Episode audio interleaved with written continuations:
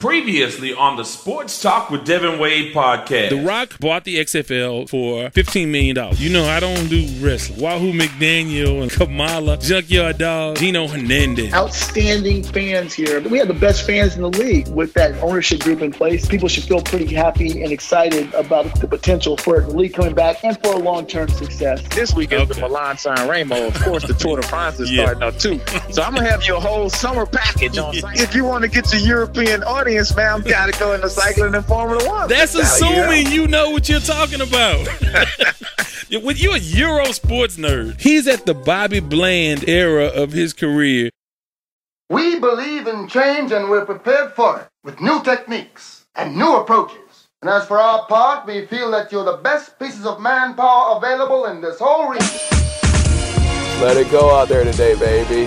Three, two, and once again, our mighty ship is back on course. Welcome to the Sports Talk with Devin Wade podcast. Oh! Mama, there goes that man. You Ladies and gentlemen, the star of our show. Welcome, welcome, welcome to another edition of the Sports Talk with Devin Wade podcast. Not sure how you found us, but we are certainly glad that you have. And we have a wonderful episode for you this time out as we welcome a couple of very important guests to talk about a number of very important things. But first and foremost, hey, I'm glad you're here. Want to remind you of a number of things before we get rolling. First and foremost, you can always go to the wadeswordproductions.com website for all things D Wade past episodes of the podcast, things going on with the Friday Express, some theatrical things, some artistic things that I do, and also just to take a look at all of the folks who you've heard on the podcast and other people who are part of the TFE family and all of that stuff. So that's wadeswordproductions.com. And uh, again, subscribe so you can get emails periodically so you'll know what we have going on so you can partake and be aware of everything that is going on. Also, want to remind you guys of the sports line, the Sports Talk with Devin Wade sports line available 24 hours a day to call and leave a message, a comment about past episodes, make requests, talk a little bit about what you think about certain issues, answer poll questions. And that number is you got your phone ready? 832 941 6614. That's 832 941 6614. Finally, I want to remind you guys of uh, where you can catch us on social media the Sports Talk with Devin Wade page and group on Facebook and on Twitter at Wade's Word. So this time out, we have some fun stuff. First up, we're going to talk to King T. Terrence Harris. Going to get into some uh, Rockets, some college football, some basketball, some NBA stuff, and uh, whatever else we get get into. That's coming up first, and then we'll hear from our sponsor and resident DJ, DJ Anarchy. And in the second half of the show, we'll hear from our guy, Dr. Kenyatta Cavill, making his debut on the podcast, going to talk about the business of HBCU, HBCUs, plural, during this pandemic. All about the move of the SWAC to the springtime and all about all of the moves going on in and around the MEAC, the CIAA, the SI IAC and SWAC. So all of all of that stuff is coming up, and of course we have some of our usual features, which is headlines. We're going to get into the Lamont Award. And before I let go. So, all that's going on should be a great one. I look forward to it. Hopefully, you will tune in to the rest of it because it's going to be some great stuff coming your way. But first, let's get into some headlines. In headlines, of course, chaos continues in the United States as we cannot seem to agree on basic facts. And it's so hard to be optimistic. I need you guys to help me with my optimism. Because in college football, for instance, all of these conferences have medical experts, different medical experts, and all of the medical experts apparently are saying something different. So the Pac 12 and the Big Ten opted to postpone their seasons at least until the spring. Hopefully, they can get a season in. Big 12 comes out today and says, nah, we're going to rock this thing out. So you have a state, well, you have Texas and Oklahoma and uh, whatever. What, what other states in the Big 12? Texas, Oklahoma, and the rest. Kansas, Iowa State, whatever. But Texas, Texas with the University of Texas, Texas Tech, Baylor, TCU. I opting to say we've handled this so great as a state that we want our college students to return to play football. This is so it's so disheartening because the Pac 12 is saying, look, our responsibility is for the safety of our students, and they're treating them like students. And profit be damned.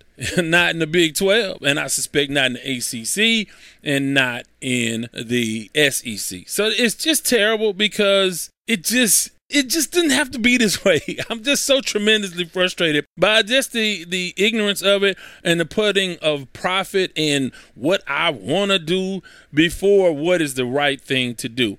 Now, we'll see what happens. And I don't know. I just I'm very discouraged by the entire thing and it just doesn't make sense to me. And I don't look, I am losing money. I have I have skins in the game. I'm losing money without college football this fall. Literally money in my Christmas money, money.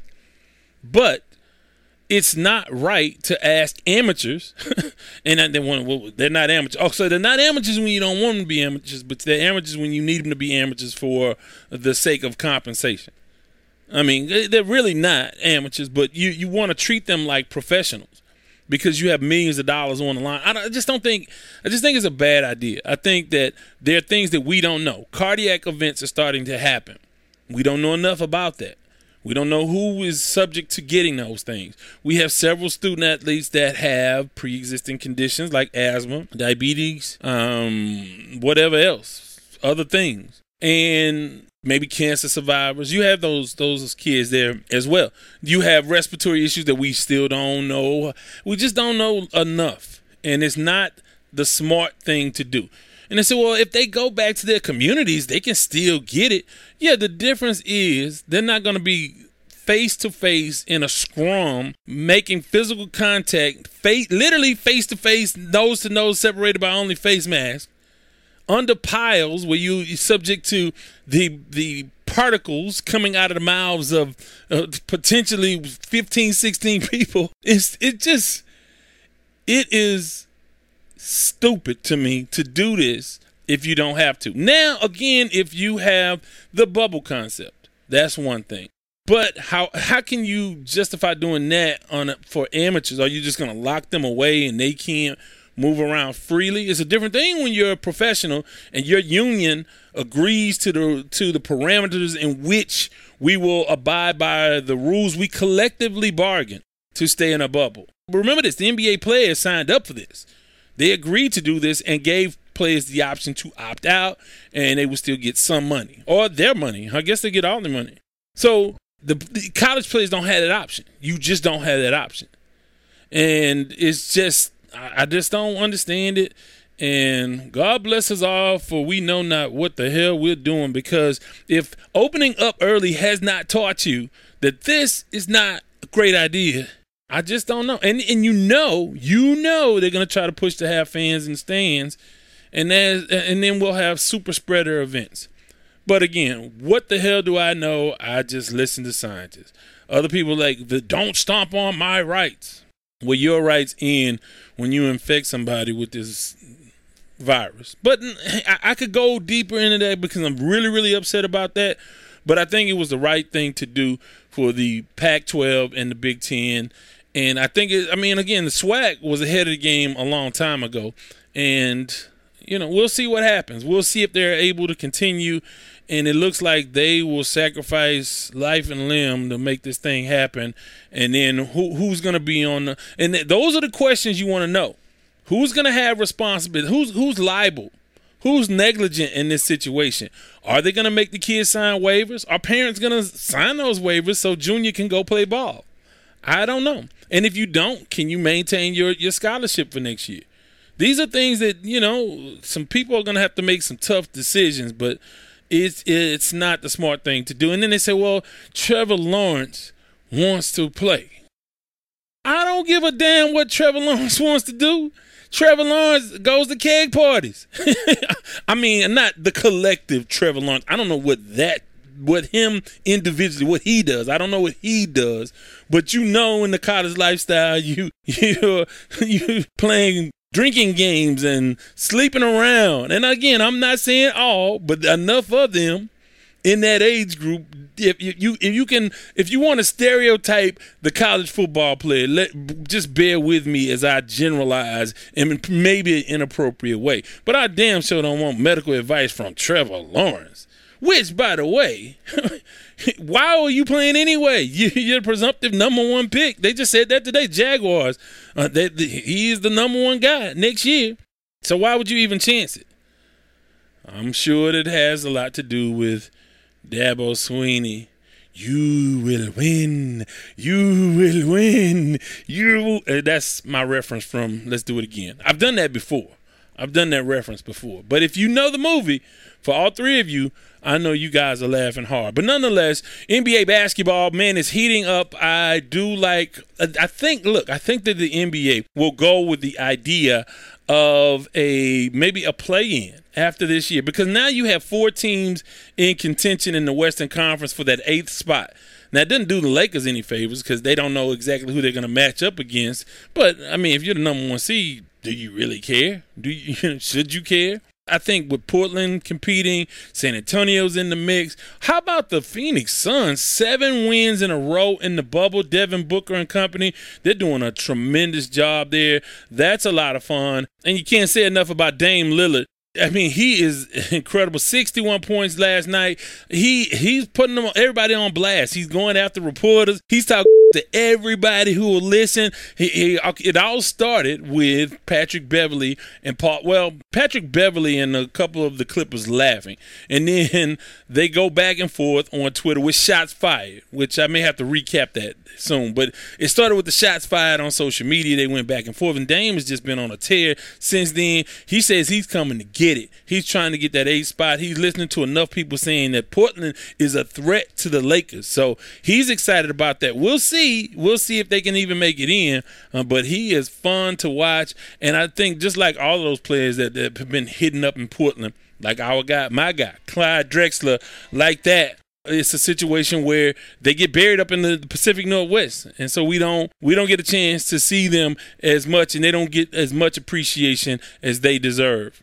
Also, the Houston Astros involved in another dust up, this time with the Oakland A's. It was a bench clearing, not brawl, but a bench clearing physical interaction between a couple of players, mostly preventing punches being thrown. And again, this was uh, the Astros are just they're, they're going to be painted. I, I have to accept that the nation and the world of baseball has made the Astros bad guys. And, what happened, you know, I would have to get to someone inside of baseball to tell me if they thought that the Astros intentionally threw at Ramon Laureano. He got hit three times, which is frustrating enough. It's enough to charge the mound, even if it was on accident. But his last was a, a breaking ball at 78 miles an hour that didn't break and hit him right in the back. He got hit in the back twice. I didn't see the first time he got hit. But anyway, he goes, he's chirping, talking noise, and Alex Cintron, a coach for the Astros, starts chirping back.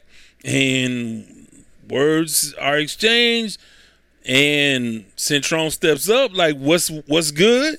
and Laureano storms the dugout, gets tackled. Cintron never did get in the mix. I mean, if you're gonna get look, he got 20 games. He got suspended for 20 games. Never got within 18 inches of Laureano. But I'm telling you, if I know I'm gonna get it anyway, I'm gonna get a couple licks in. I'm gonna kick or something. Something. It's gonna be somebody's gonna get hit and he got 20 games, and Laureano only got six, which he should have got more.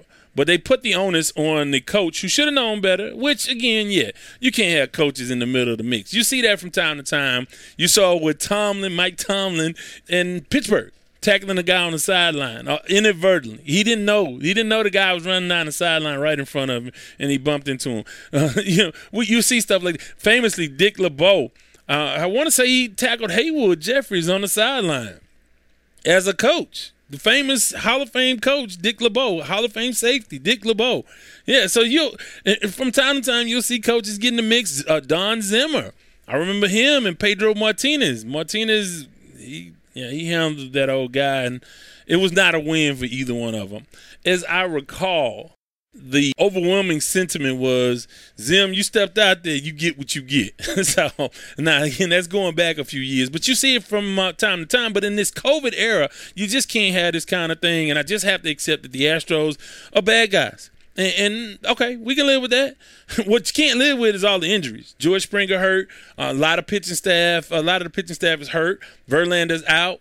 Lance McCullers is doing work, and you have a lot of young arms that show promise, but they're not what you need to get back to the World Series, whatever edition of the World Series this will be. But nonetheless, hey, it is what it is. Astros have won a couple straight, so they're bouncing back. Rockets lose this afternoon. We'll see how they match up here as we get ready for the NBA playoffs. We'll get to that and more in the coming days. But right now, it's time to shift gears and talk to King T, Terrence Harris of the Houston Defender, formerly of the Houston Chronicle, and a number of papers around the country, a renowned writer. Let's hear that conversation. For more content, go to wadeswordproductions.com.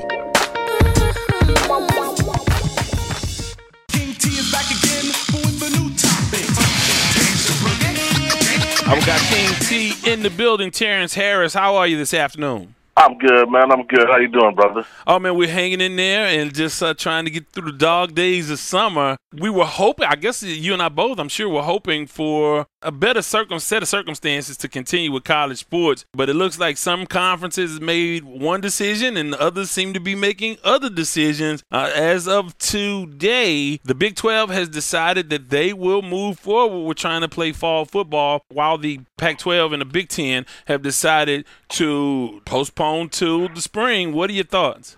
Well, you know, I, I feel like the Pac-12 and the Big Ten, they kind of got it right, I believe. I mean, because I just don't see this as being, you know, there being no no real clear, safe path at this point that really makes sense. I mean, we've seen these kids get sick, you know, very quickly just w- trying to work out during the summertime, and so now you're, you know, asking these kids to, you know, to to go into full contact situations and be, you know, around people, and then maybe around other folks. I think is, is a little bit dangerous. And then there's there's that this unknown you know, like the young brother over at, at U of H, uh, the defensive lineman Cedric, who you know now has, seems to have some some ongoing heart complications after contracting the COVID. See, I hadn't heard I, I hadn't heard that story. So specifically, what he got COVID and now he's having some some cardiac issues. yeah, just some cardiac issues, yes. And so now and then, you know, you, you got specialists who are coming out and saying that, hey, we think that there could be some long term heart ramifications or you know, can you know issues behind you know have, having this, this virus, and and that could change you know these kids not just their lives, their careers, their lives too. I mean, like this young man is probably going to have to step away from football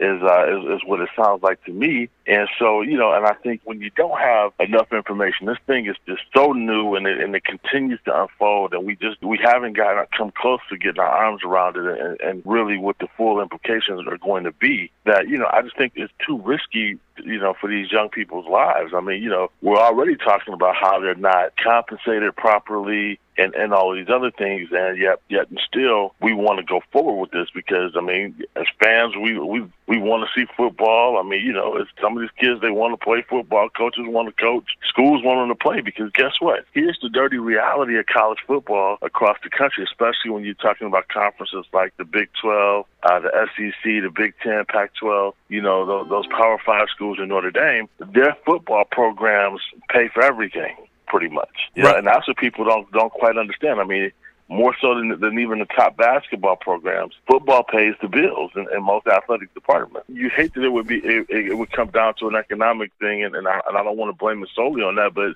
I think there's some people, you know, there's some bean counters that realize how important this is to the equation and how detrimental this could be if you don't have it. Yeah, and if you just pull back from this and look at it, it seems like there's a huge problem when we want to put entertainment over the potential uh, negative health ramifications of a disease we still don't know about. And, and I mean, we, we're talking about adults, many, many adults, millions and millions of adults who consume, support, buy tickets to watch young kids play football. I mean, these are 18 to 22 year olds, and like everything is, is, I mean, even the president weighing in, which again, no one is even yeah. he, he's yeah. he's marginalized. Yeah, no, he but I'm just saying, even when it rises to that level where people are commenting on wanting to push forward with a sport to watch young people play. It, it, these are not professionals. It's just um, it's amazing to me when you pull back and look at. Are we really talking about doing this? Like, are we really going to take the chance? And yeah, of course, we know that chances are they won't die from it so far we we have indications of that. But again, like you said, I've heard the same things about the cardiac issues. And what about long term respiratory damage? And, and I think yeah. the the more people you expose, the more chances you're taking to see things that we didn't see before. So I mean, exactly. I just think, and then for Texas, if you think about it, two of the three worst states, worst areas in the entire world at handling COVID. Two of the three are mo- trying to move forward with sports. When I'm talking about the SEC and the, the Florida schools, ACC, Florida schools, and of course now the Big Twelve. like we, are, right. we have we not learned from opening too soon? you know, yeah, uh, clearly we haven't, and that's the thing that's just probably most troubling and disappointing. You know, and and I do want to see like you know, and I hope that the kids who are basically being forced to do this, I just really hope that that they get a seat at the table at the decision making table on this. And I, and I, I think this idea of some type of student union, you know, that a student athlete union is a great idea because I just really feel like it's time for these kids to have a voice, you know, at this table where, where decisions are being made that it could affect their lives not only in the short term but in the long term. And so because of that, I mean, they just their voices need to be heard, their concerns, and maybe you know, and, and also the NCAA should then be on the hook for. I mean, if these kids have continued issues well after this, I think that you know the NCAA should be on the hook with their care. And and if, if they're not willing to do that, then I think that these kids should, should and their parents should be like, no, yeah, and what you about know, are mean, they are they gonna make? Are, is the plan to make these kids sign waivers like they're doing in a lot of different areas, trying to say, hey, you there's limited liability if we force you to come back yeah, to oh, work or if we force you to play. Like you, you, don't have to, but if you do, you have to sign a waiver, sort right. Oh, of absolving yeah, you us. That, of, you, you you know that's coming. Yeah, you know you know that that's coming. I mean, because you got a lot of attorneys who work for these universities and represent them who are putting this together right now and saying, hey, we have to make sure that we're absolving ourselves of any any long term responsibility that these kids may incur.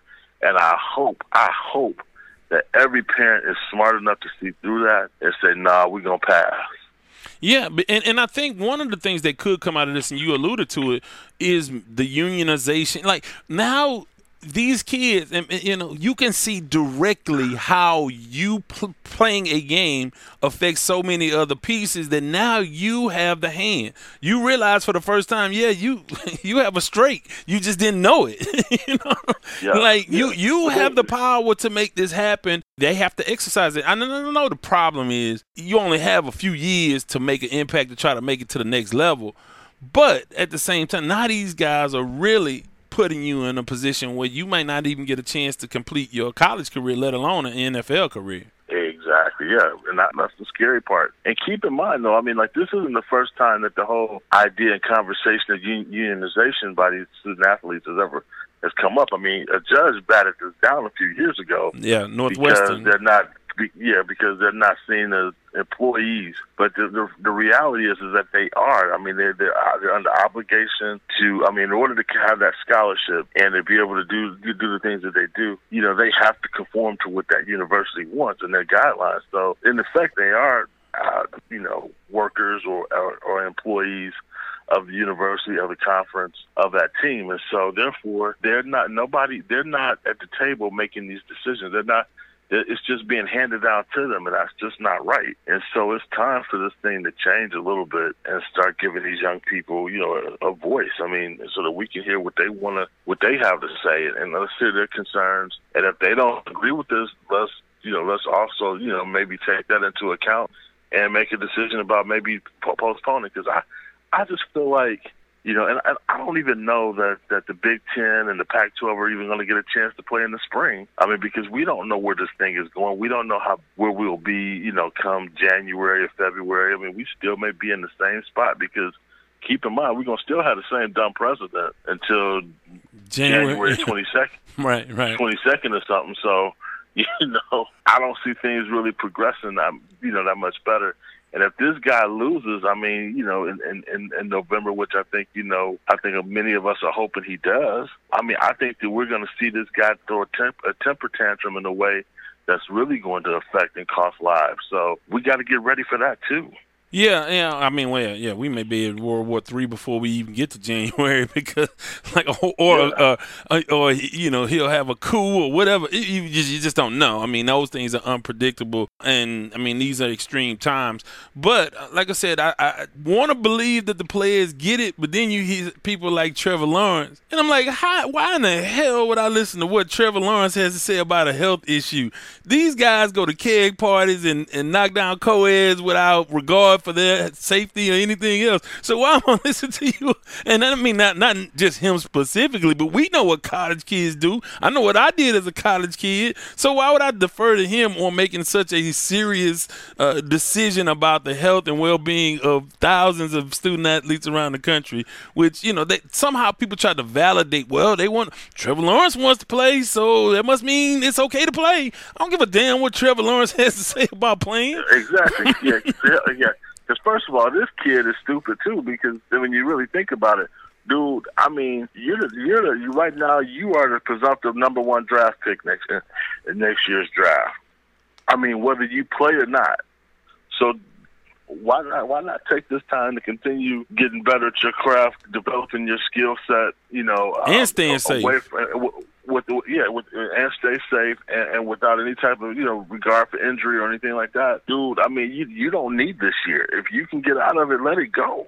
Yeah, well, he's probably under the spell of Dabo, Dabo Swinney, yeah. head coach at Clemson. So let, us uh, shift gears here. The NBA, uh, which is a success story by all accounts, that uh, those uh, guys in the NHL are having a phenomenal run of uh, with safety and, and, all of those things. And now we see the MLS trying to, after the success of the MLS Welcome Back Cup or whatever they called it, they're going to try to have a regular season now. But let the NBA man, it's uh, it's exciting when you talk about the eighth seed in the West, and uh, they're doing well. What do you what do you think about the bubble to this point as we get geared up here uh, the uh, NBA playoffs? It's great. It's great, but it's not rooted in reality in, in the sense that you can't do this over a full 82 game season or whatever it is. You couldn't do that. You could only do that in this way. So uh, you know, unless this thing gets figured out, you know, will the NBA just continue to do this kind of shortened type season and then boom, you know, go into a play, uh, you know, some type of tournament playoff type deal? I mean, it's great for a very short term solution. I think it's been it's been fantastic. But you know, these players, you know, you can. I mean, I listen on the on the on the Rockets, you know, quite often throughout the week, and you can kind of tell these guys aren't real I mean, you know, they're, they're dealing with it. They're trying to be professional and trying to handle it right, but they're not happy because their lives have been changed and turned upside down in so many ways. They, they can't see their families. They can't operate the way that they normally would operate. And, you know, and they're doing it in the name of the sport and, and, and being a professional. But, I mean, the reality is, is that you put them in a kind of like a, a lab, but it's not reality. It's not really rooted in reality for any of these sports these guys, I mean, like football, you could never even begin to visit a bubble with, you know, if, if, if you will. And, and because of that, football's going to always have some issues.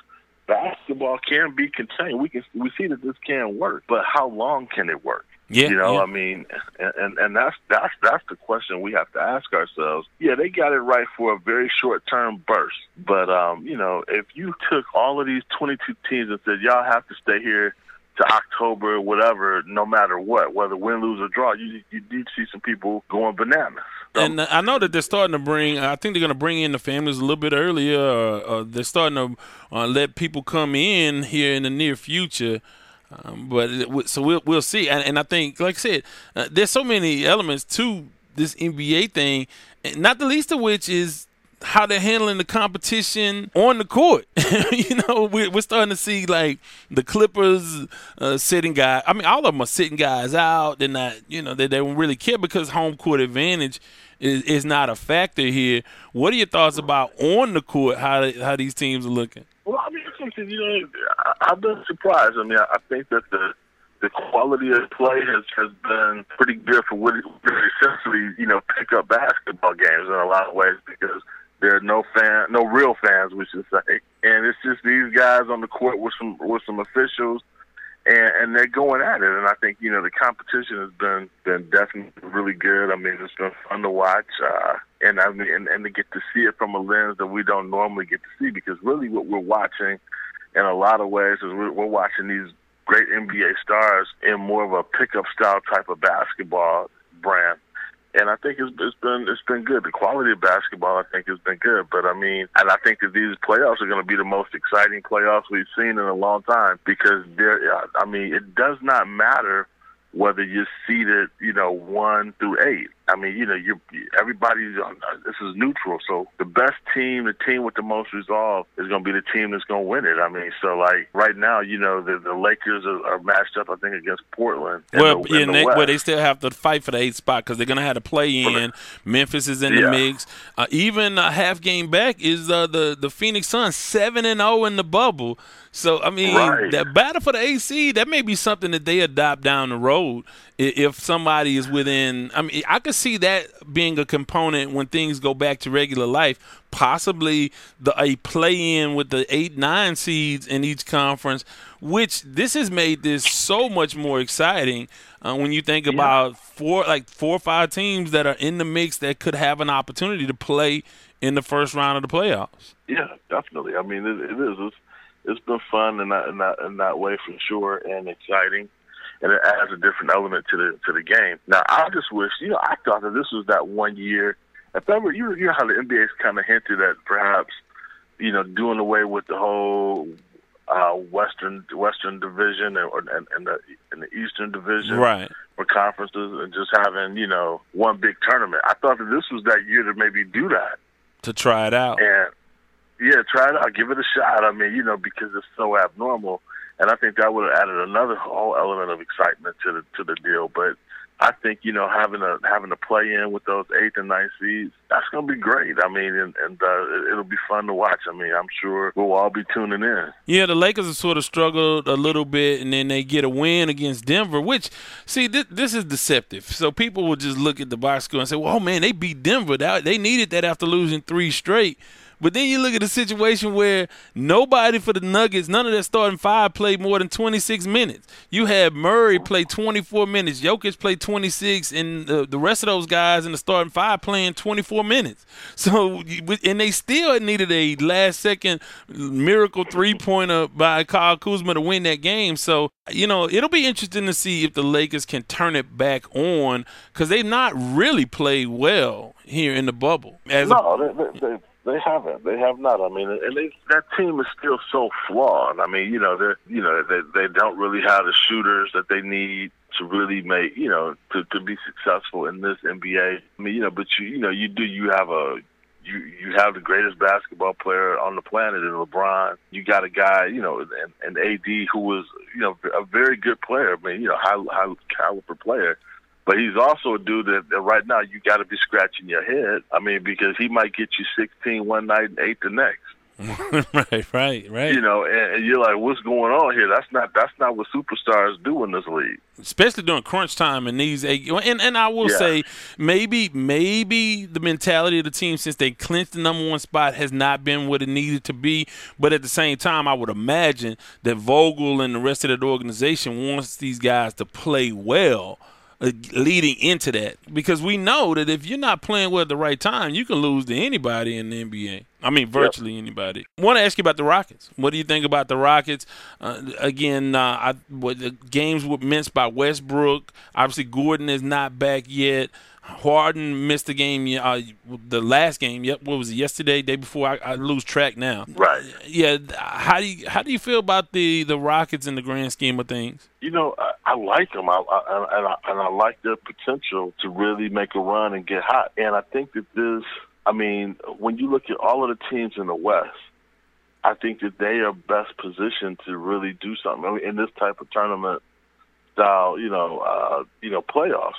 I think that you know you, you you need great guard play, and I believe that you know when you look at you know if, if Gordon is able to come back and give them anything, you know, and you look at you know Harden and Westbrook on the front line, and, and, and Gordon coming off the bench, just kind of what that what that would bring the element. I mean, the, the guard play is fantastic, and the fact that these guys can play that small ball and run some of these teams off the court, they will force the Lakers to have to play a different way because you can't leave Dwight Howard on the you know or even on the floor for very long with with you know in this small ball environment because he's not a dominant offensive threat number one so defensively he's going to be a liability for you and the same thing I think with AD to a certain degree. I mean, I just think that I don't know how effective he's going to be if these guys are moving up and down the court like they can.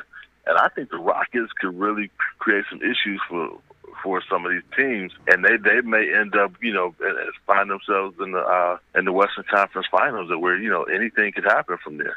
Yeah, we'll, we'll have to see, but I think it, uh, obviously, like anything else, it's about hitting shots because they're not going to get a lot of offensive rebounds. They're not going to rebound well at all, and so no.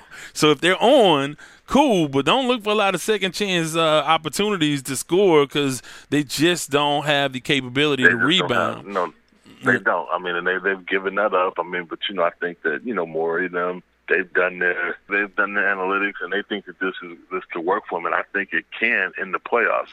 I don't think it's a great season type lineup. I, I think it's it's trouble. It has too many problems for the season, but I think during the playoffs, yeah, they could they could make a run. And then, and have you watched Covington?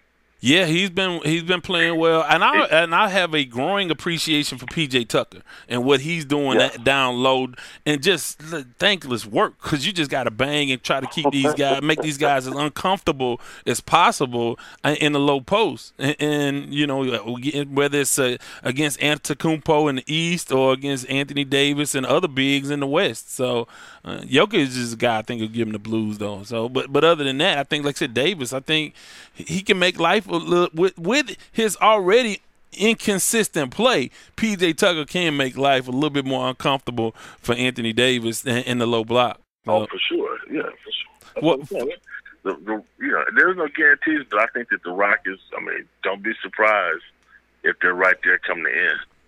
Well, I still would be surprised, but like I said, I am. I would be less surprised than I was when this this adventure started in the bubble. Uh, and, again, you know, uh, uh, it's it's sort of weird here, and we'll see where the mentality and the, the mental toughness plays into it because again with each passing day these guys are sequestered. And like you said out of their comfort zone separated from family and friends we've seen a couple guys come and go from the bubble for personal issues. And uh, we'll, we'll have to see how it goes as the games really really count uh, as it pertains to playoff series. So, and before I get you out of here, uh, the Astros, Astros winning, winners of a couple straight, but again, they, they continue to make news with the scuffles and the beefs and of course the big beef with uh, the where they had won previously with the Dodgers, and then they had a bench clearing.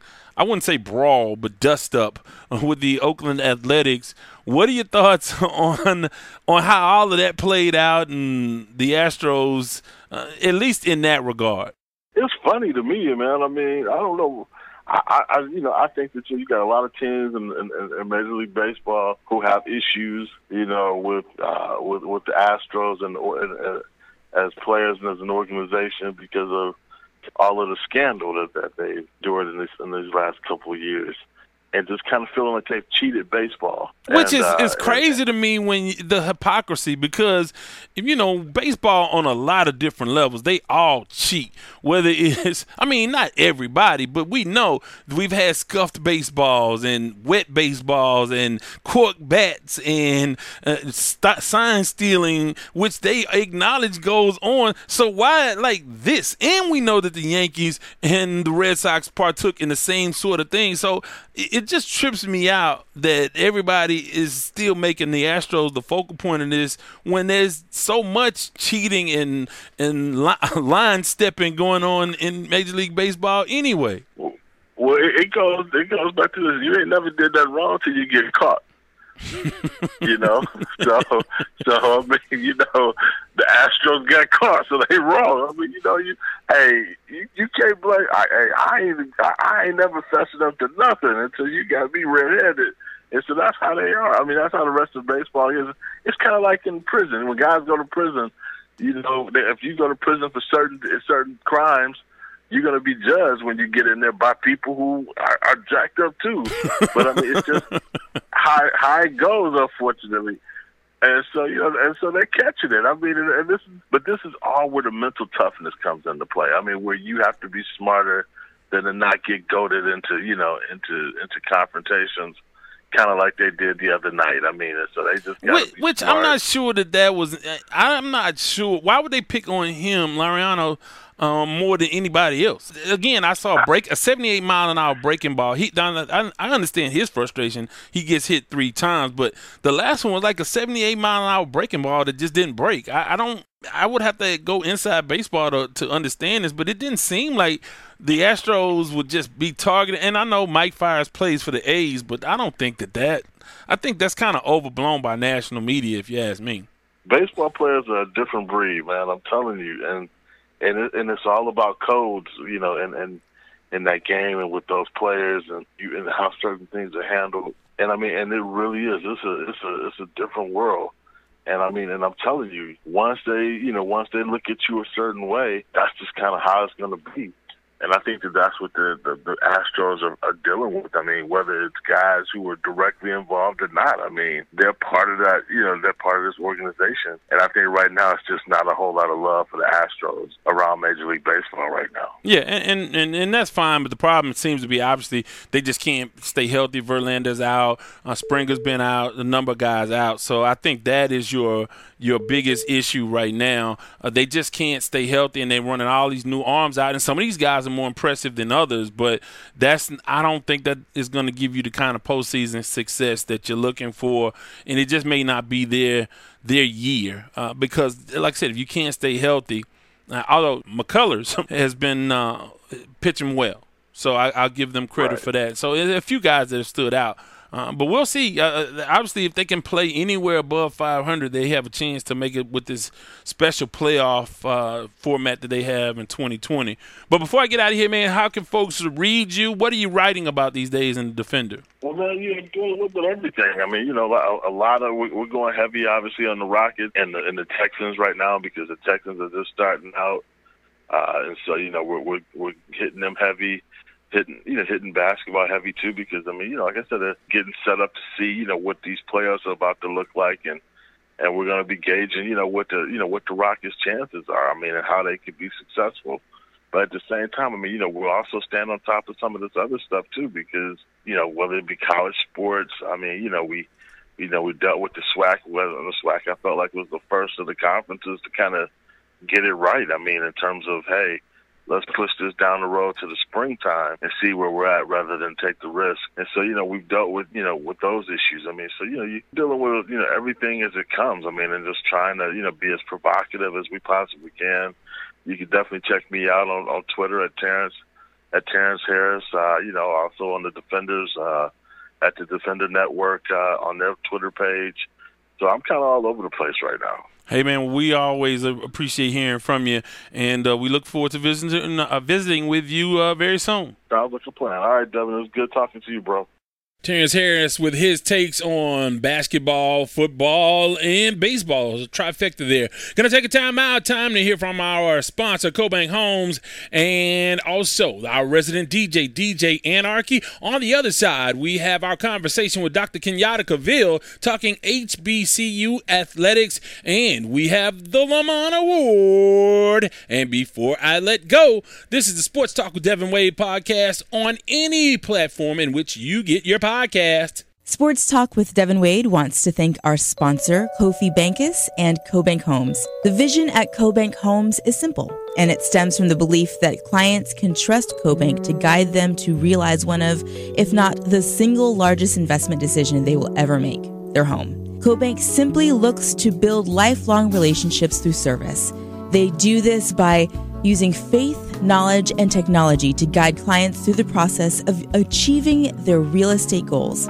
Be it buying, selling, or investing in real estate, contact Kofi at 832 757 7950. That's 832 757 7950. CoBank Homes through Keller Williams.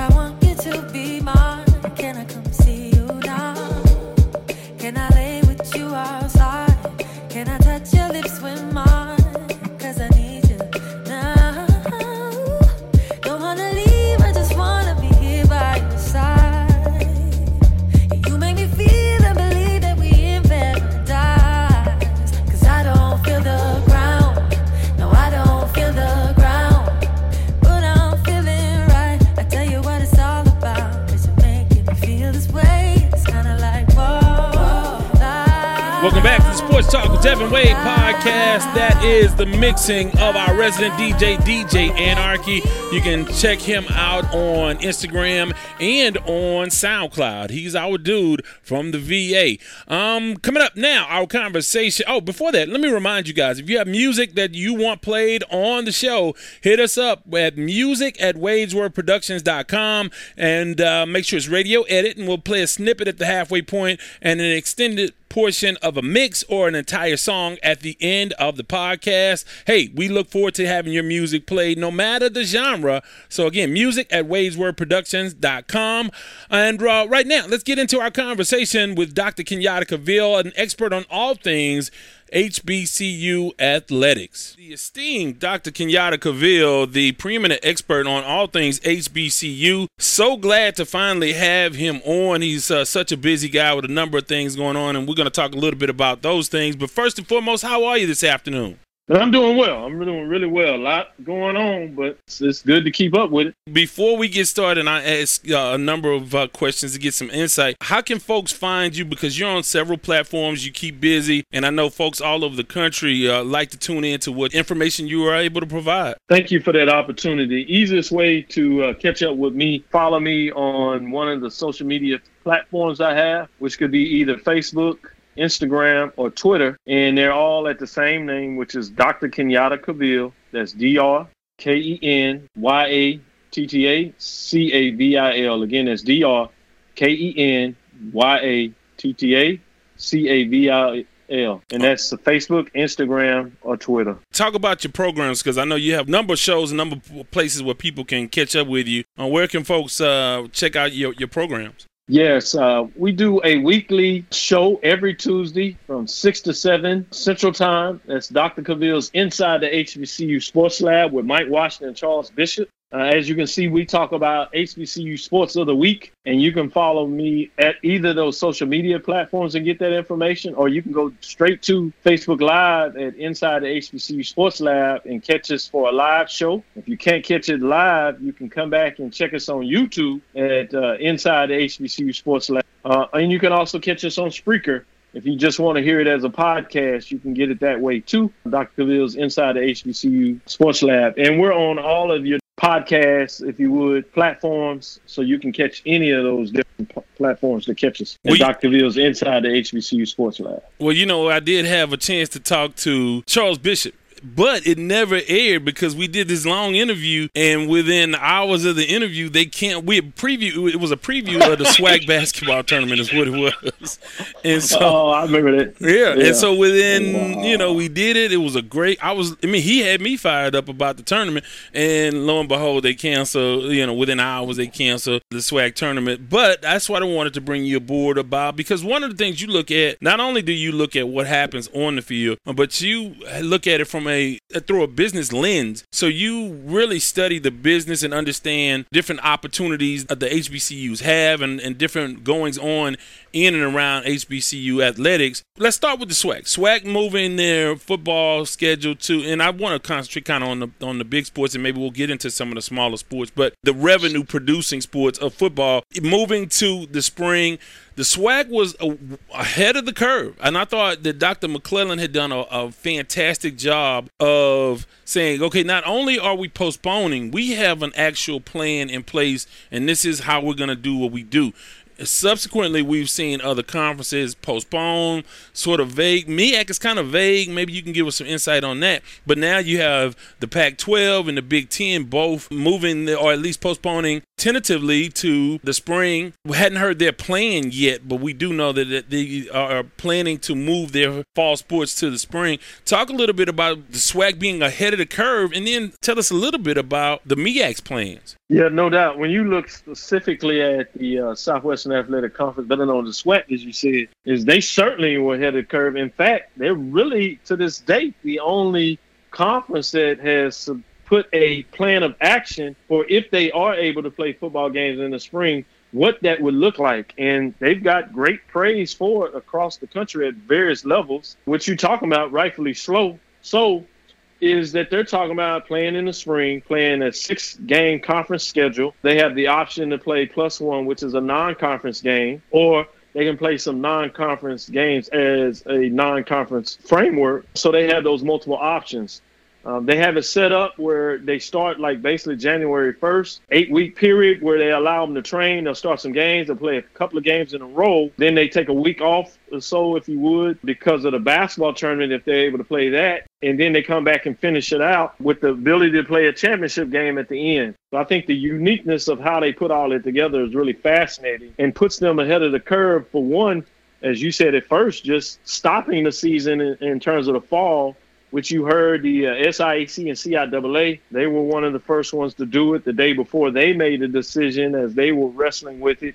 The Ivy League, which is another FCS conference, did it. And then right before the MEAC, I mean, the SWAC did it, the MEAC, as you talked about, they made a decision. And at this point, when MEAC made a decision, they really didn't have any discussions on the fall. But then you had this move by North Carolina A&T, the things that got a little interesting. If you're starting to hear now, with the Power Five institutions such as Nebraska after the Big Ten said they're counseling things that they still may be trying to figure out how they can play a season.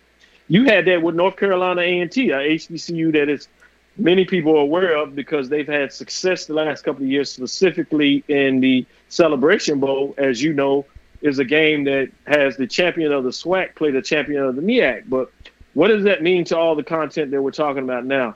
A&T was looking at maybe that they could play as Hampton, another HBCU, independently, even though they're a member of the Big South, said, no, we're not going to play. Hampton has some ideas. Well, maybe we can play as an independent, play the Big South schedule because the Big South Conference was saying outside of Hampton they were going to play. But then the MEAC, all of a sudden, to answer your first question, to give an update on the MEAC, they said, well, we are still looking at the spring, and so we might play something in the spring which meant that North Carolina A&T, since they don't have full membership into the SWAC until July 1st, 2021, that means they could not play a non-conference schedule in the fall.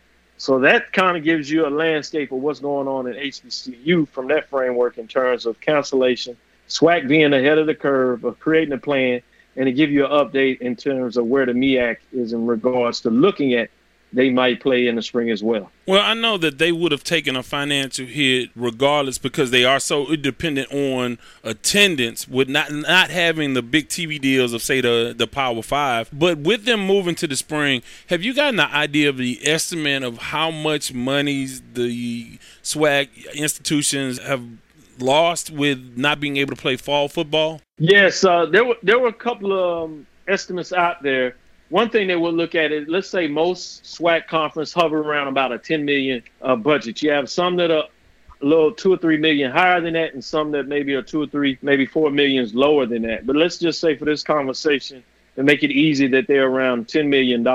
When you talked about those football games being canceled, you were talking about anywhere from a million to a million and a half, maybe $2 million in terms of that $10 million budget. So it gives you some indication that you're talking about 10, 15% of their budget. Maybe some may be pushing it at about 20% of their budget was based on the fact that they were not going to get the revenue for those games.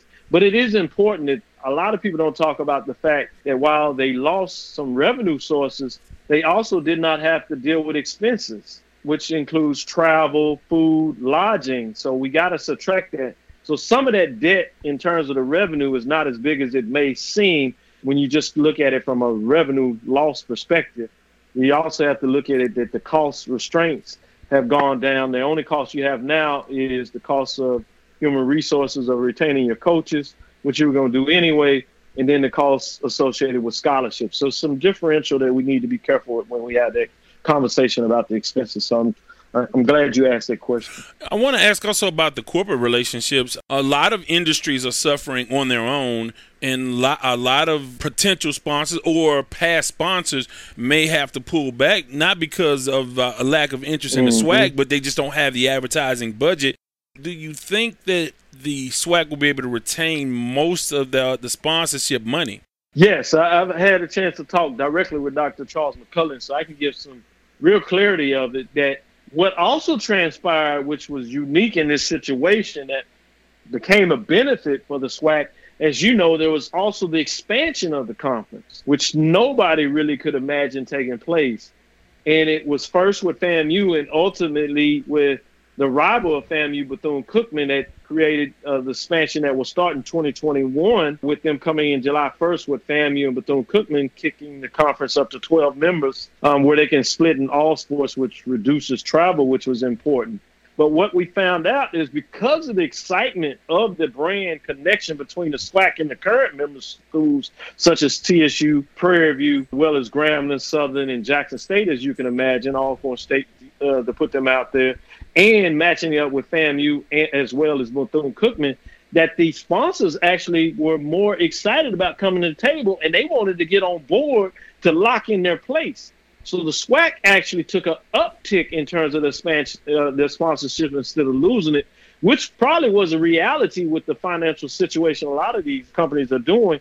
But because of the bold move by SWAC, it actually turned it on a dime and in a lot of ways, the SWAC was beneficial, which was also an important note of how the timeliness of when the SWAC made a decision that helped secure these deals while everybody was excited about the move again of the expansion of the SWAC with FAMU and Bethune Cookman. Want to ask you about the Celebration Bowl. Obviously, no Celebration Bowl how detrimental financially is that to uh, to the conference, and how can they come up with a way to maybe recoup that? Is that something that maybe could happen in the spring if the MEAC gets their thing in order? It, it could have been, and they're probably still looking at it. From my sources, the SWAC, I mean the uh, ESPN, pretty much decided ESPN event side that they they're not likely to do a celebration bowl in the spring. But again, if we get the Power Five schools, as we already know about Pac 12 and Big Ten,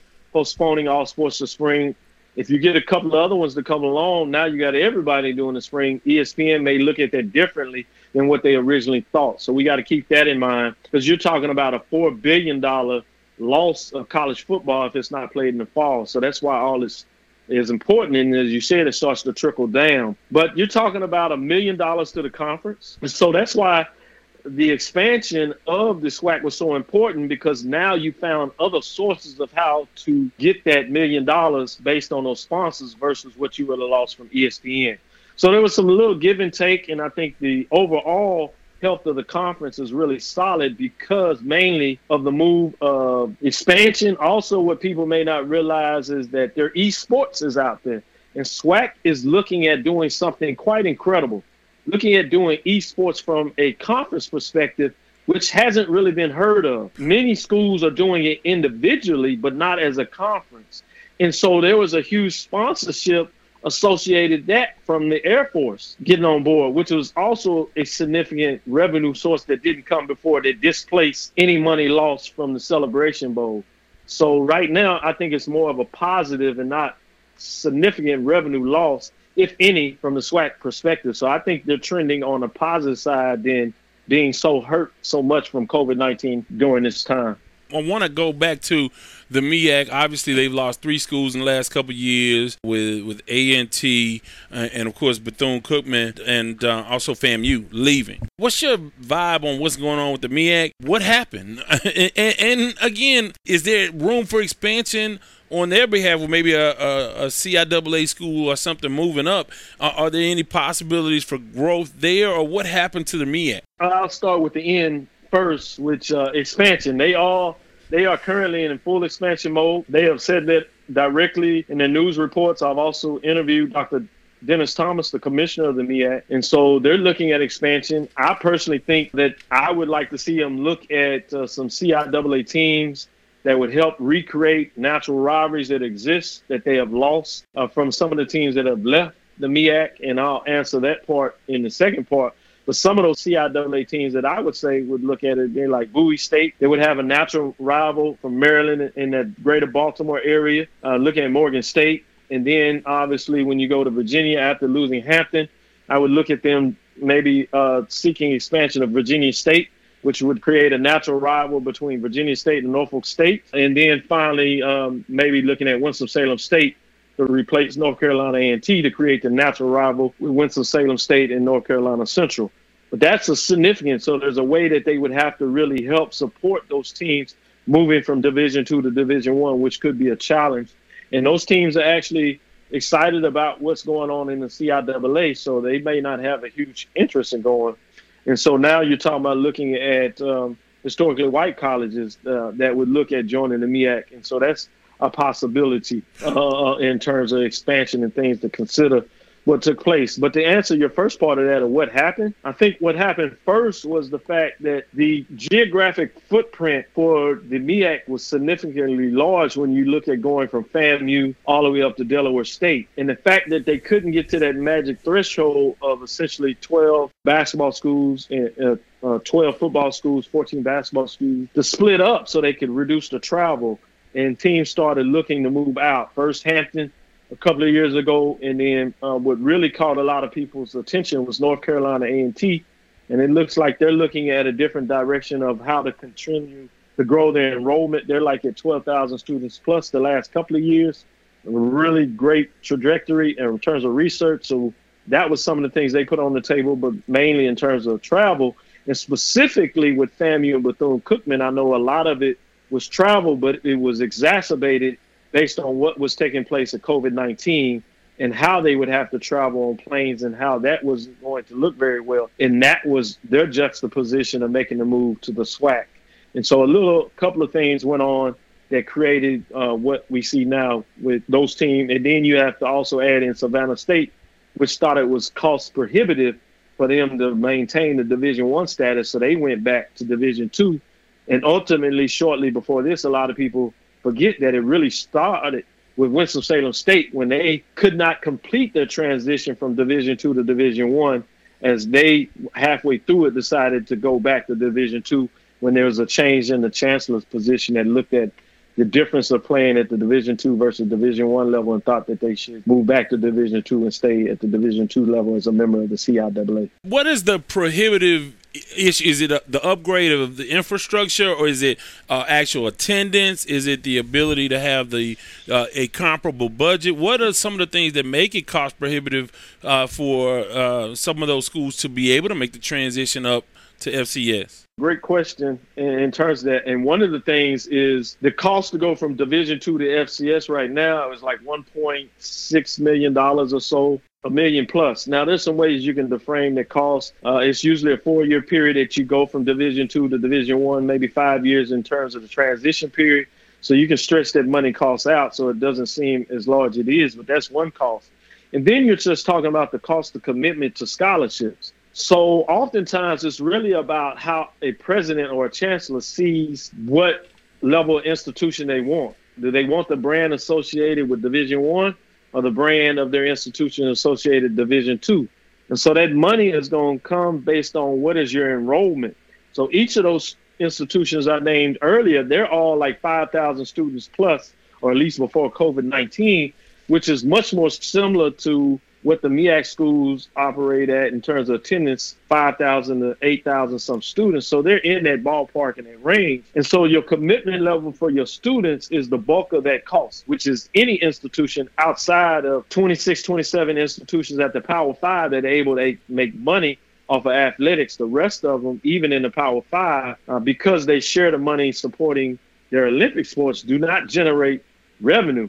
And then when you look at the next five, such as University of Houston and stuff like those, those schools are not generating significant revenue. So are, are really operate at a deficit. As I said, at any of the divisional levels, all institutions, except for maybe 27, 29 of them do not operate in a profit status, which is something that most people don't realize. They just see all these money and they be like, oh man, these, these institutions are doing really well. But they operate at a deficit. They have to get institutional money to pay the difference of the cost. And so that's something to keep in mind. So moving forward, looking to the spring, what has to happen for this to, to take place? I mean, obviously you have to get the pandemic under control. And I just wonder, like, what has what can realistically happen between now and then and what has to happen for the SWAC's move to the spring to actually go move forward and take place? Well i, I will tell you this. If i knew the answer to that i would bottle it up and we would be talking on a jet somewhere because we would have our own island. We wouldn't have to worry about COVID 19 because we would be there essentially by ourselves or with our family or whoever we cared about. yeah. Because I would go to Las Vegas or go over there to Lake Charles up to Oklahoma and we, we would be good. We, we take it home. But on a seriously note, I do have some study behind that to give you some indication.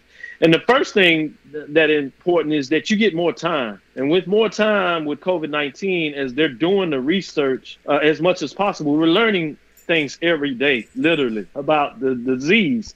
So the more that you learn, the more that you can start creating what scenarios will work. We know the basic stuff that you have to social distance, you have to wash your hands. You need to make sure you wear a mask. So we know those kind of things. But above and beyond that, what do we know if you do catch it? What are the lasting effects? So there's some things that we need to know.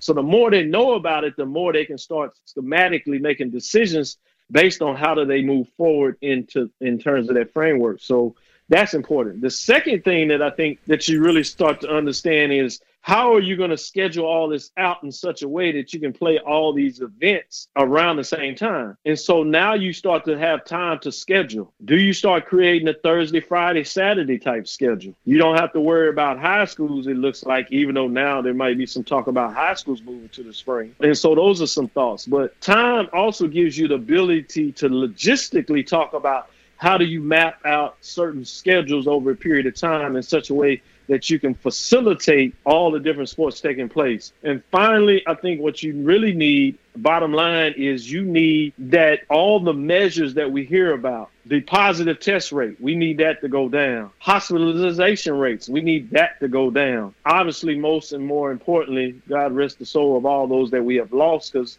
they are human beings and not just numbers, but we need the death rate to go down. And so before any of this becomes serious, the last thing I talk about are some of the first things that you're going to look at. Where are we in this given place and time with all the modalities that we're looking about in terms of COVID 19? Where are we in a given place? And more specifically, how are we about state to states within a geographic footprint of a conference? How does that look as you're talking about teams having to travel? So you need not only be protected from a state, you need a region in regards to the geographic footprint of a conference to be relatively safe for this to really take place in the spring. Yeah, it's been disappointing. I mean, obviously, you it's been politicized in that that part, but also in, in the community, you see people. To me, and again, I've been banging this drum for a long time. People are not doing the things that it takes, just personally, to say, hey, because so many people complain, oh, we, you know, we we need to have football, but we've not done the things that we've needed to do. Uh, you see it at restaurants and and I mean, people lined up around the block to go to restaurants. You see, well, I mean, when the when the bars were open, they were packed. You have a lot of people having parties. It's just, I wish people understood that those are the sorts of things that have prevented us from having fall sports in the first place. You know, so you you hope that uh, the the community and people get the message that hey, we can get a handle on this, but we have to have uh, take personal responsibility to reap the rewards of of uh, athletics. So maybe it'll be some new uh, fun traditions. I remember when the the Bayou Classic came to Houston because of uh, Katrina. So, like I said, finally, uh, before we get out of here, how can folks uh, catch you again? Just remind them one more time how they can catch up with you and uh, where they can hear you and see you and uh, enjoy all your content. Well, first, let me say thank you for having me on. And your point in regards to disappointment of what people looked at this as individuals in turn instead of a group effort. And I think ultimately we paid the price in terms of leadership, uh, leadership from the top. Oh, yes. At various various levels uh, because there wasn't a consistent message. And when you give people the freedom, which is something we celebrate, but in this case, it was a deficit for us because people leaned on what they wanted to do uh, instead of looking at the collective is more about the individual, which puts us in a disposition we are now uh, because of the way that this virus operates uh, in terms of COVID 19. But with that, in terms of again how you can follow me, and I appreciate you giving me a chance to give this information out, is on the social media platforms of Facebook, Instagram, and Twitter. It's Dr. Kenyatta Cavil, D R K E N Y A T T A C A V I L. Again, that's D R K E N Y A T T A C A V I L. You can get all this type of information that you get in this, this interview here that I constantly tweet out, put on Facebook, as well as deliver on Instagram pictorially of what is going on in the HBCU landscape and in general in terms of college football and to some degree the social framework that we're looking at life that we live in, in the United States. You can also follow me weekly on my radio show as we do live uh, every week, every Tuesday, specifically starting at six o'clock Central Standard Time. We go to seven o'clock. Sometimes we bleed over a little bit for some bonus coverage. And so just check us out. You can see that on live on Facebook Live, that's Inside the HBCU Sports Lab. You can follow us on Twitter at Inside the HBCU Sports Lab to get on content from that. And if you can't catch it live, check out the podcast on Spreaker and some of the other podcast mediums, as well as on YouTube. If you want to see the visual content, you can check it out at Dr. Cavil's Inside the HBCU Sports Lab for Dr. Cavil's Inside the HBCU Sports Lab radio show with Mike Washington and Charles Bishop. Hey, well, like I said, you do a tremendous job. You're, like I said, the preeminent expert on all things HBCU. You do your homework, you live it, and uh, you are the source for that. And, and again, man, congratulations on all the things you're doing and continued success because, again, uh, HBCUs all over need the kind of content that you provide. So uh, keep up the great and, and, look, and I certainly appreciate the tweets on Saturday mornings because you're, you're our unofficial uh, producer because you you fact. I love that. You, Thank you. That means a lot. You fact check us all the time, so you know. Well, I, I, just know that y'all coming in with a lot of live stuff, especially now. This stuff is moving, so you literally can have stuff breaking on the show. So um, I would love to give it to you all to talk about it because y'all talk about it in a fascinating perspective. And people that are not getting up Saturday mornings to check on uh, Devin Wade uh, in the sports report in terms of what y'all do uh, with Ralph Cooper the Silver Fox. Man, it's fascinating. Beautiful way that you deliver information from a different perspective that people can't get anywhere else. And being at Texas Southern University, as we have a BS in sport management, a master's in sports studies and sports leadership, you know, our students need to understand the sporting landscape from a business perspective, and you all certainly do that so I thank you for giving me this time and space. Hey, well, like I said, we look forward to having you. Now that we finally got you in, we're gonna get you and Charles in uh, on occasion, and uh, I'm sure before things kick off in the spring. But uh, send shouts out to our guy Charles Bishop, who had a birthday recently. So happy birthday yeah. to him! Yeah, so. I'll let him know. He'll appreciate that. Yeah, I'll make sure he gets a good shout out. He loves working with you on the Saturday in the fall during the football season, being on on the sideline and so I appreciate you giving him an opportunity working with the team there. And trust me, man, he really uh, appreciates that. He talks to me all the time. I say, no, man, you're doing great work. He does. That's what we're here to do is give people opportunity. And you did that, Devin, with your show. And then what you do on Saturdays, uh, calling the games and providing people – You've done this in the past with students, and, and now as he was a graduate student in our program, Master's of Science and Sports Studies, Sports Leadership, I just talked about, and now he's finished that and still has an opportunity. So he he, uh, he, loves, he loves his blue Bengals, man. He loves Jackson State. oh yeah, don't get it twisted now. Don't get it twisted now. That he home is where his home is where the heart is. He, he, loves some Tigers, but them blue Bengals at Jackson State University, he gonna let you know that uh, he got an eye over to looking what they doing. Oh, always. But right now he's been having a little trouble, but we'll see what Ashley Robinson can do as the VP of athletics over there. He says he's bringing them back and uh, what he did at Prairie View, I wouldn't doubt him. He, he's tremendous part of the work. So we're gonna have to keep our eyes on the Blue Bengals over there at Jackson State to see what they're doing. Yeah, they have a lot of resources too. So, well, like I said, uh, we uh, hope to talk to you again, and thank you so much. No problem. Take care. Want to thank Dr. Kenyatta Cavil for joining us and with some great information, some business information, some important financial stuff tied into the decisions and the consequences of decisions made by all of the HBCU conferences. So, a great conversation there. Now it is time for the Lamont Award. I don't want to wish you no bad luck, but I hope your ship sinks with no lifeboat and no life preserver and a school of piranhas surrounding you. You big dummy. The Lamont Award goes to the player, team, entity, someone usually in or around the world of sports that we deem to be the big dummy of the episode. This time out, we go back to what was the renaissance of my interest in college football. It was back in the days where you had iconic head coaches from Osborne in uh, Nebraska, you had Jimmy Johnson in Miami, you had coaches all over the country that were big names and big celebrities. And one of the biggest at that time was Lou Holtz of Notre Dame. Well, Lou Holtz is uh, like a lot of people. He just is at his wits' end in dealing with a global pandemic in which we have no control over. So, like a lot of people, he is promoting the idea of playing college football, and he he says such. So, let's hear some comments from Lou Holtz. I think that we shut everything down for six months. I'm going crazy about being quarantined. I think other people are tired of. Let's move on with our life. When they stormed Normandy, they knew that there were going to be casualties. There's going to be risk. Two percent of the people that attend, that go to the uh, emergency room, go for COVID nineteen. Two percent of it. Want to thank Fox News for that clip. Got that off of uh, Fox News. So here's the deal. So he says he's been going crazy, and we put our lives on hold. Let's move on forward with our lives. Okay, well, what about the 166,000 people who cannot go on with their lives because they're dead? What about all of the people who have spent months and accrued hundreds of thousands of dollars in medical debt what about those who will never be the same because of respiratory issues, uh, heart issues? He talked about the 2%. Okay. All right. So you got the 2%. But that's the 2% with society relatively closed relatively. Now you're opening up schools and you want to invite players and students back on the college campuses. So we know, we anticipate, you can say with certainty that the numbers will shoot back up as we start to commingle again.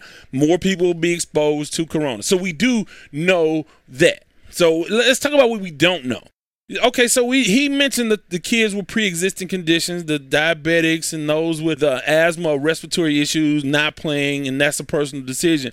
But the rest of them should play. What we don't know and what we're hearing is that this illness is causing some sort of respiratory disruption they're finding out that there may be some arrhythmia attached to uh, some aspects of this disease. With, we're finding out that some there's sudden cardiac arrest in some of these issues. These are things that they're studying and learning more about. Of course, we're learning more and more about this disease every single day, and we've talked about it for a long, long time. There are a couple of Freddie Freeman of the Atlanta Braves comes to mind when I think about a guy who really suffered, and he talked about his fear of not knowing if he would survive. He came through it. Now he's back playing. I want to see long term what are the ramifications physically on these kids or these athletes as they participate having lived through this disease. We don't know yet. Because again, we've not had anybody really live through this disease more than eight months. That's if you believe it came here in January. Whatever the case, it hadn't been around long enough for us to understand the long term ramifications. So that's what we don't know. But here's why he's such a big dummy. He says, Well, we knew storming the beaches of Normandy, there was going to be casualties.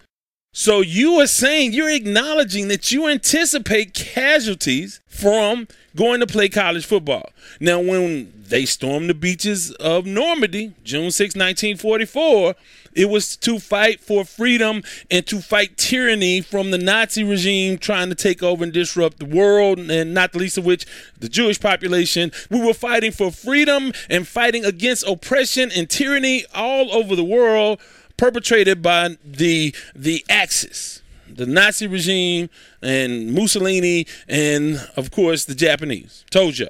So we were fighting for peace on earth. Now, of course, we didn't get that, but we we did bring down that regime. So when they were storming, they were storming for the sovereignty of America, the safety of uh, people all over the world. This is what we risked it for. You want these kids to risk their lives, their livelihood, their potential livelihood, and their health, so millionaire coaches can keep getting paid So millionaire ADs can keep getting paid. So universities can make millions and millions of dollars and they're not getting paid. So you now again, this is different from pro athletes. These are young men, and you want them to go and fight and risk. Because again, you you implicitly acknowledge that there is risk of casualties. Okay, you said this out of your mouth. And then you go on to say 2%, blah, blah, blah. Okay, but there will be casualties, and there's no need for that. Not for this. Now, again, I think the responsible thing to do is we have to do what's safe. I think it's a very dangerous thing when we put our entertainment above the health and safety of young men playing a sport. So again, and I understand the mentality of football because I played, and when I was playing high school football, kid died. We played the next week. Now he he he wasn't on my team. He died in the city, and he died that week on the football field. But we continued to play. What you're not in control of is a virus that we still don't know enough about. And for you to compare college students implicitly state that yeah, there'll be casualties, for football, not not for the freedom of people, not to liberate those in concentration camps, not to ensure our long-term safety and those of our allies. Not for that, but to play some football, get the entire out of here. Lou Holtz, you are a big dummy. You big dummy. He is just a of a lot of the foolishness that we're hearing come from people who are putting money and profit over the lives and the potential safety of student athletes. Now, again, I know the game is inherently dangerous but we have some control. We can prepare ourselves. We can we can lift weights and strengthen our bodies and we can learn to to participate and put protective gear on and to make tackles and make plays that won't endanger us or our opponents. You can come up with rules to ensure that hey we are not going to hit with the crown of our helmets. You can do things to mitigate some of the risk but to purposely talk about that in those terms just it's ridiculous and it makes him a big big dummy. So, with that, before I let go, before before I let go hey, want to uh, thank our guy Terrence Harris. Want to thank our guy Dr. Kenyatta Cavil. Want to thank our resident DJ, DJ Anarchy. Want to thank our sponsor, CoBank Homes. And I want to thank each and every one of you. Thank you so much for listening. Thank you. Want to remind you guys to go to the WadesWordProductions.com website. Want to remind you to call the sports line 832 941 6614. And I want to uh, remind you guys to check us out on social media, the Sports Talk with Devin Wade page and group on Facebook. And you can always tweet me at Wade's Word. And finally, remember these four things. Number one, I don't do no favors after six o'clock in the evening. Two, I ain't got no money. Three, I'm not harboring any fugitives from justice. And four, bye. This has been the Sports Talk with Devin Wade podcast. Remember, you can follow him on Twitter at Wade's Word. Thank you for listening.